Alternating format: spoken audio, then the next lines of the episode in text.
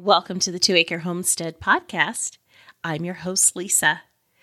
And on this week's episode, we are talking about inflation proofing your pantry.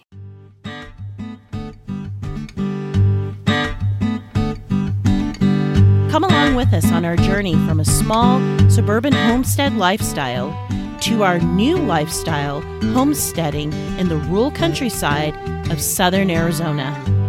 We'll share with you our tips, tricks, successes, and failures from both our past suburban lifestyle to our new rural lifestyle, all on the Two Acre Homestead.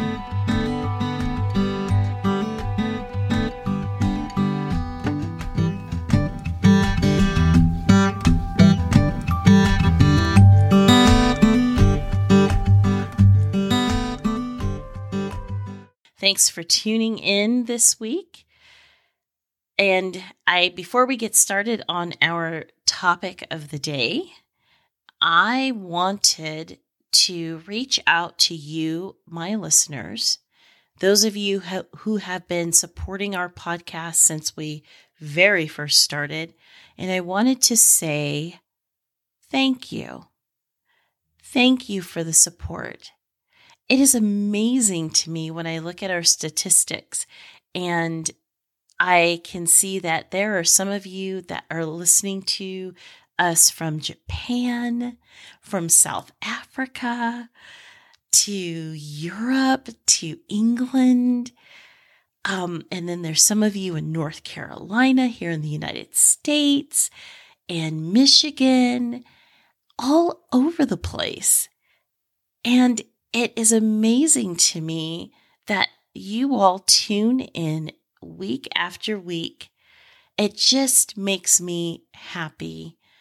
Um, as a podcast host, it, it just really just brings me joy and it makes me want to up my game and make sure I am giving you all good content, something that you can listen to and that will make a difference in your life.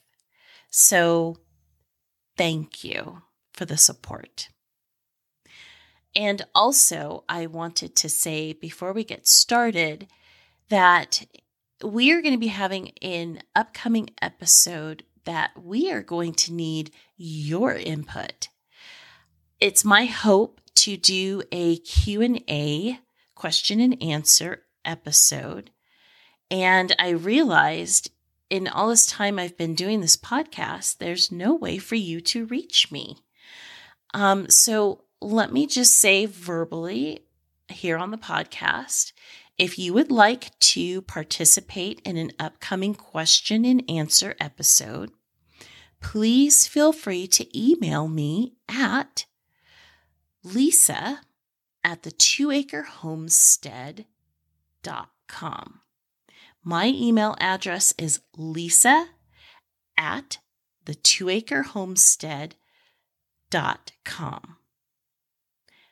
Give me your questions and I will read them on the podcast and answer them directly.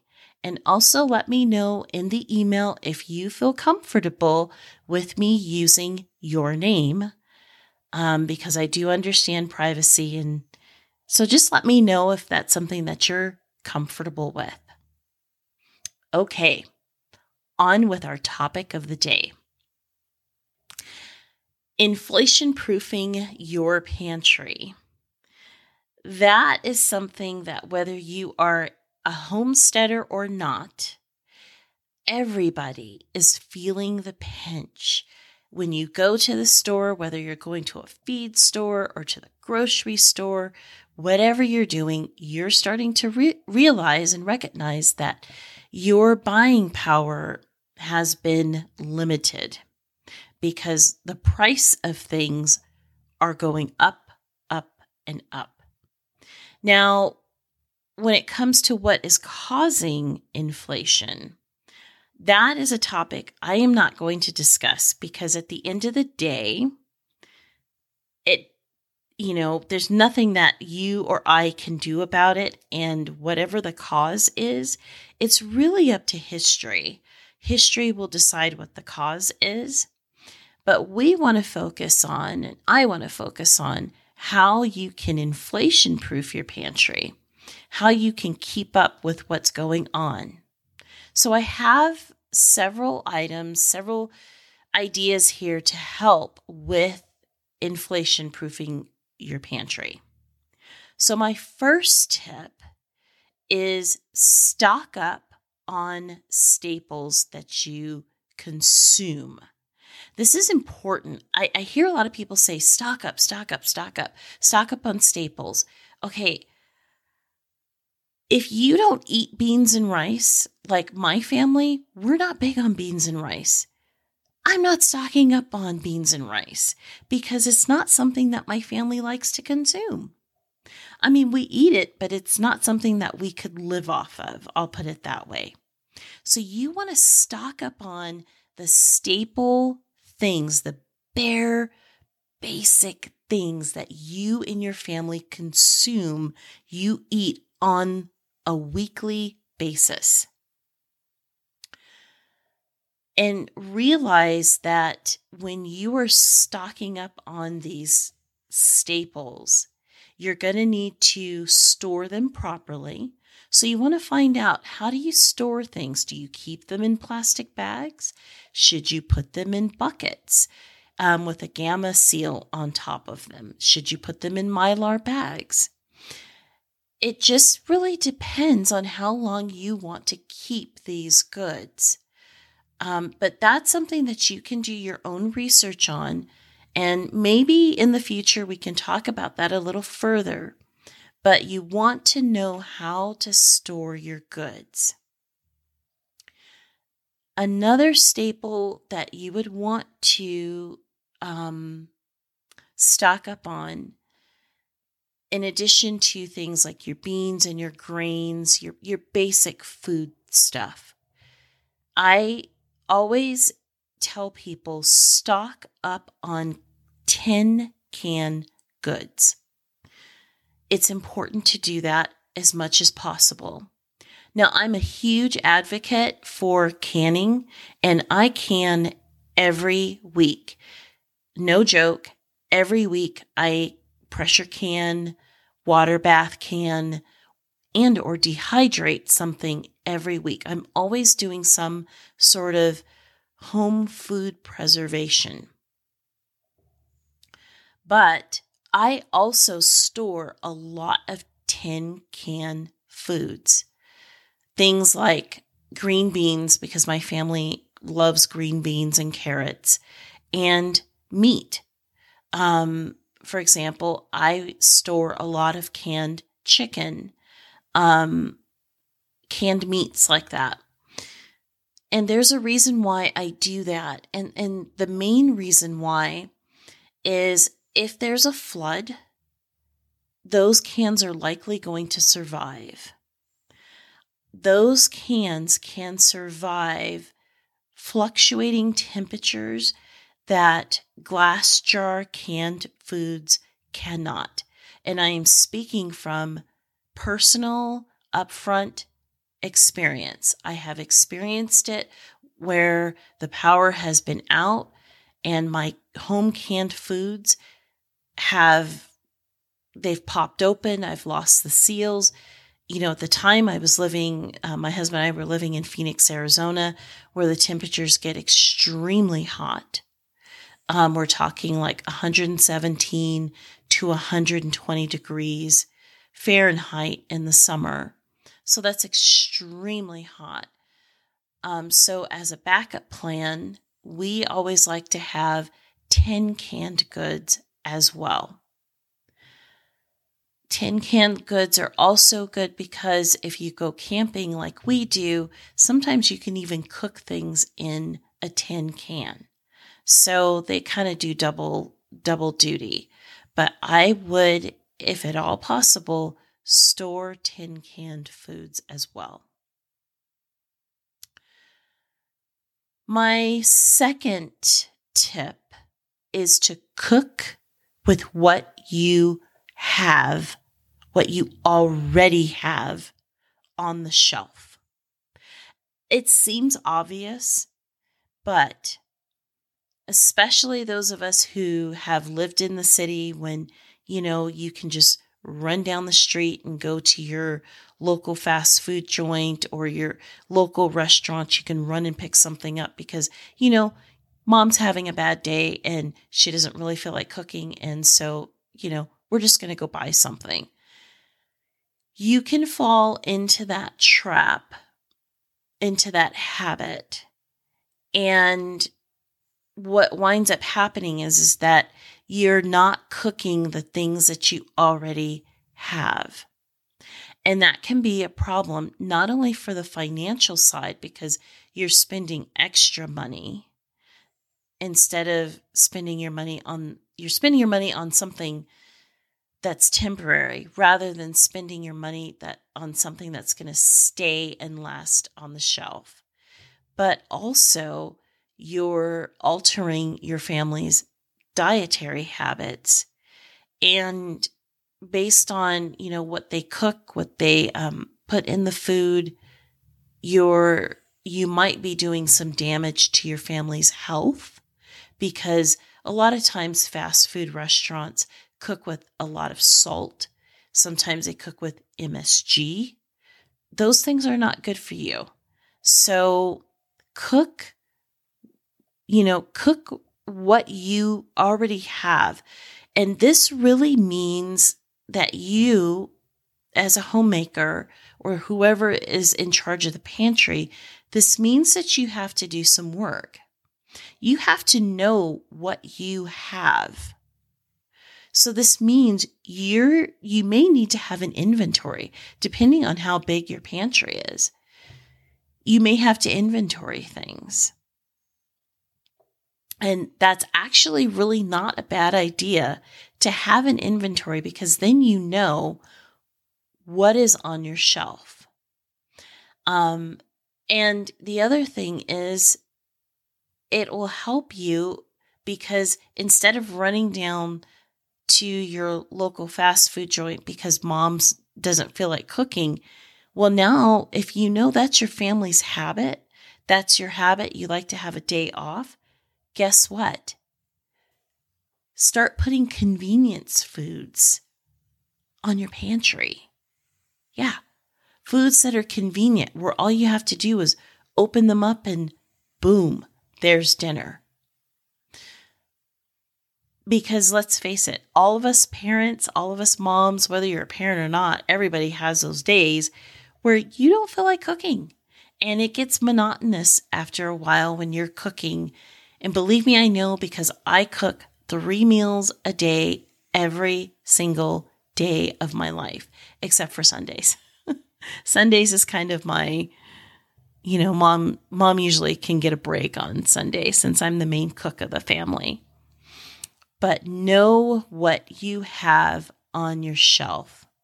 And because of having an inventory list, that helps with the third point, which is go shopping. When you go shopping, go with a grocery list.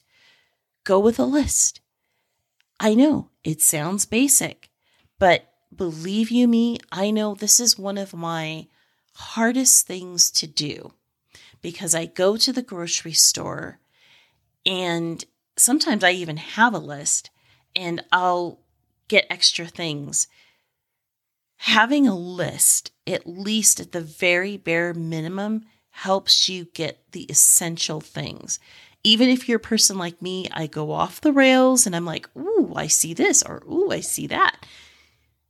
Have a list because it will help you rein in that I don't even know what to call that that that distraction that oh, ooh, this looks good, that looks good, this looks good. I know one thing that's helped me to not veer off of my list is I shop very early in the morning. And when I say very early in the morning, I'm talking I get to my grocery store anywhere between 6:30 and 7 o'clock in the morning.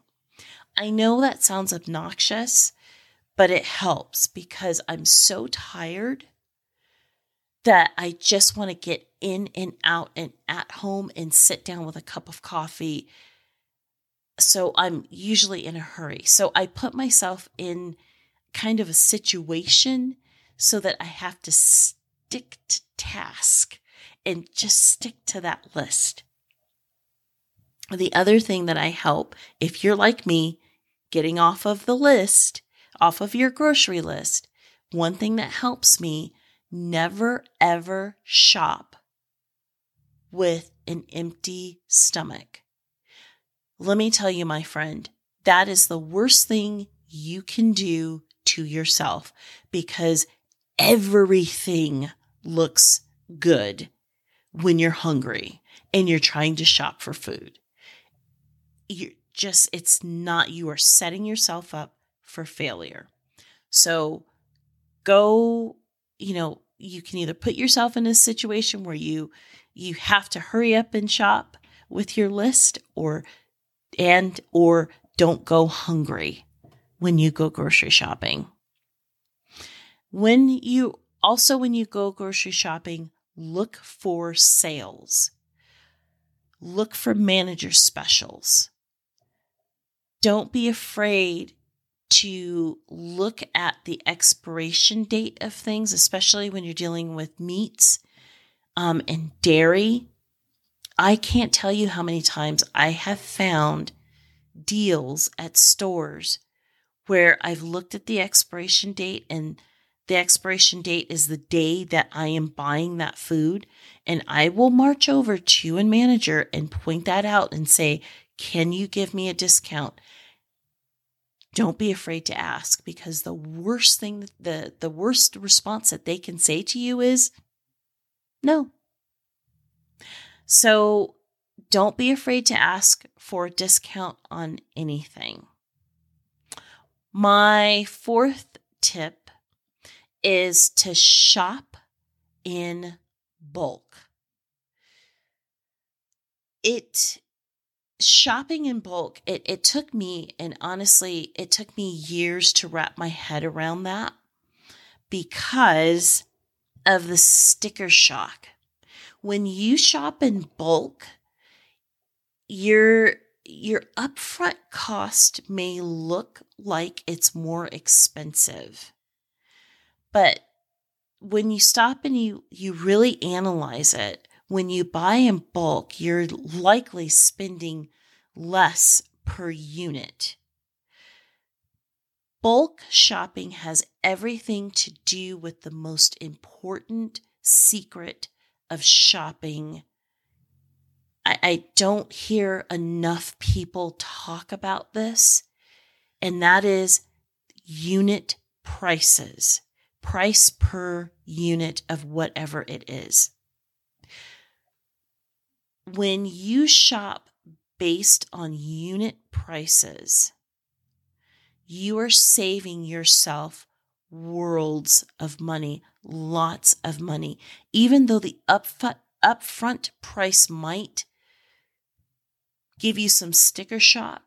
But at the end, when you are pricing things out by unit, you are able to buy more than if you bought something that was small and had a and had a more expensive unit price. So shop in bulk whenever wherever you possibly can. Again, for myself, it doesn't matter what I'm buying at the grocery store. I always, always look at that unit price, whether I'm buying in bulk or not but especially when buying in bulk, look at your unit price because that is where your savings is. The fifth tip is the old adage we've all heard it waste not, want not. Do not waste anything when you are cooking. So that means like for example, for myself, we are on a homestead. We have chickens and we have rabbits. When I am cutting up a salad, um, and I'm just using this as an example, when I'm cutting up a head of romaine lettuce, for example, I may not want to eat the part of the lettuce that's all the way at the end. Most people would probably just chuck that out, throw it out into the trash. We don't. We give that to our animals. Whether it's the rabbits or the chickens, it doesn't matter. Um, so save your kitchen scraps for if you have animals, save it for your animals. If you don't have animals, compost it. Start learning how to compost. And if you compost it, that comp that's going to eventually turn into soil. And that soil you're going to want to use to grow food zero waste in the kitchen. When it comes time to buying things like chicken, do your best to buy things with bone in.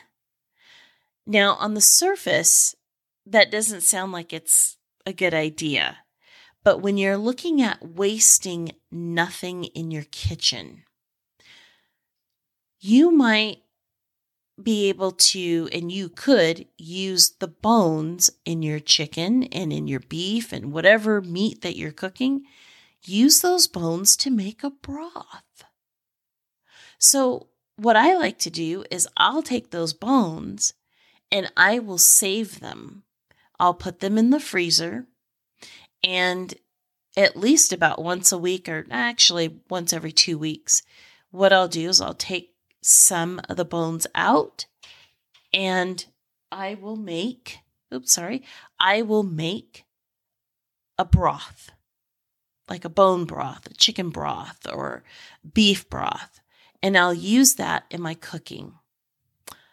And then the excess bones, since they've been, you know, boiled to death, and they're at a point where, I mean, you can just practically crumble them in your hand, what I do with those bones is I compost them and they turn they turn into wonderful soil. Waste not, want not.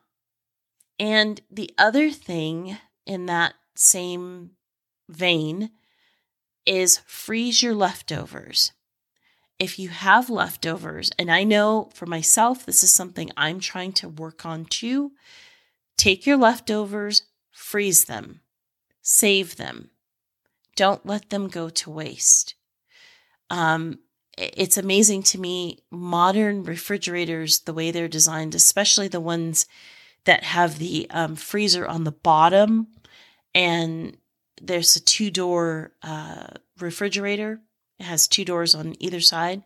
At least that's the one that we have. And um, they're so deep those refrigerators. Things can get lost in the back of those refrigerators all the time.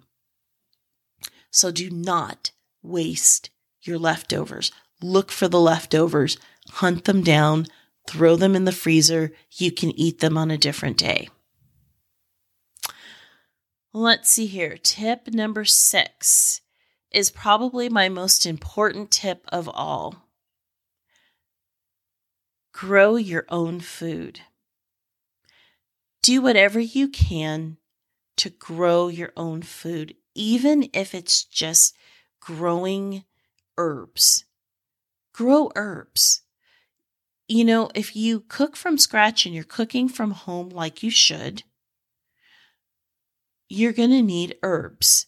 Herbs are important for seasoning, they're important for your health. Um, they help you to stay balanced in, in your health, they're they're fantastic to have. So whether it's herbs, whether you're growing, you know, a market garden or you have a simple potager or a um, a kitchen garden, grow your own food. As much of your own food as you possibly can. Um, this is the year to do it. If you have never done it before, this is the year to run out, get your seeds, and you know, people can get really persnickety about uh about seeds. You know, it's like, oh, you know, it has to be organic and you know, you don't don't get GMO and let me just give you a pro tip. If you're a regular backyard gardener, there's no way for you to afford a GMO, genetically modified organism type seed. Those are very expensive seeds and they don't sell them um, for the general public. Those are highly scrutinized seeds.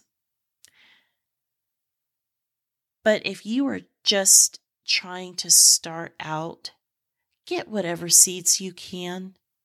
It doesn't have to be organic. I have seeds. Most of my seeds are organic. I will admit, most of my seeds are organic. The reason why people will say you should get organic seeds is because of the chemicals that people have used to produce you know the fruit that produces the seeds. And that it could be leached you know those chemicals that they've used could be leached into the seed and affect your crop. It's possible I'm going to counter that though and say this get whatever seed you can afford. Whatever you can afford to grow, grow. Whether it's organic or not, whether you got it at a big box store or you ordered it online from some specialty seed place, get what you can afford even if the chemicals were used to produce the fruit that produces the seed, so you're buying seed that is non organic, that whatever food you're growing is going to be 10 times healthier. Even with that, it's going to be 10 times healthier than the chemical laden produce that you're going to be buying at the store. So do what you can, do what you can afford. Grow your own food. And I'm sorry I got a little bit on a rabbit trail. It's just because I think sometimes people can make gardening more complicated than what it needs to be. And I think as for those of us like myself who have been gardening and growing their food for some time, I think by making it so complicated for the average person, it can really put them off and make them say the one thing that just angers me. Their response is, That's a lot of work. That's just too hard. And in reality, it isn't. It is not hard at all.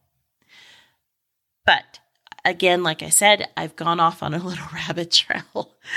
I've gone off on a little tangent today. But grow your own food, grow as much as you can, grow what you can afford.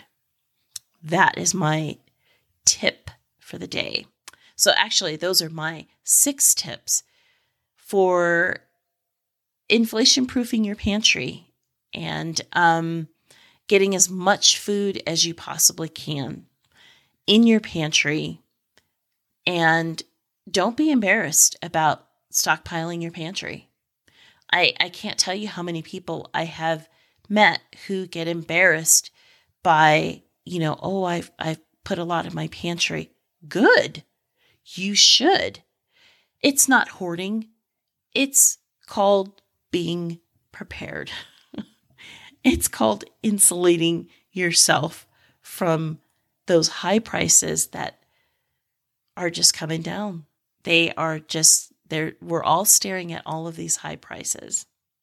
So, I hope that these 6 tips serve you well. Um, I hope that, you know, it gives you some insight, some tips and tricks on what you can do to inflation proof that pantry. So I hope that this podcast finds and your family in good health and in good spirits. And until next time, be safe out there.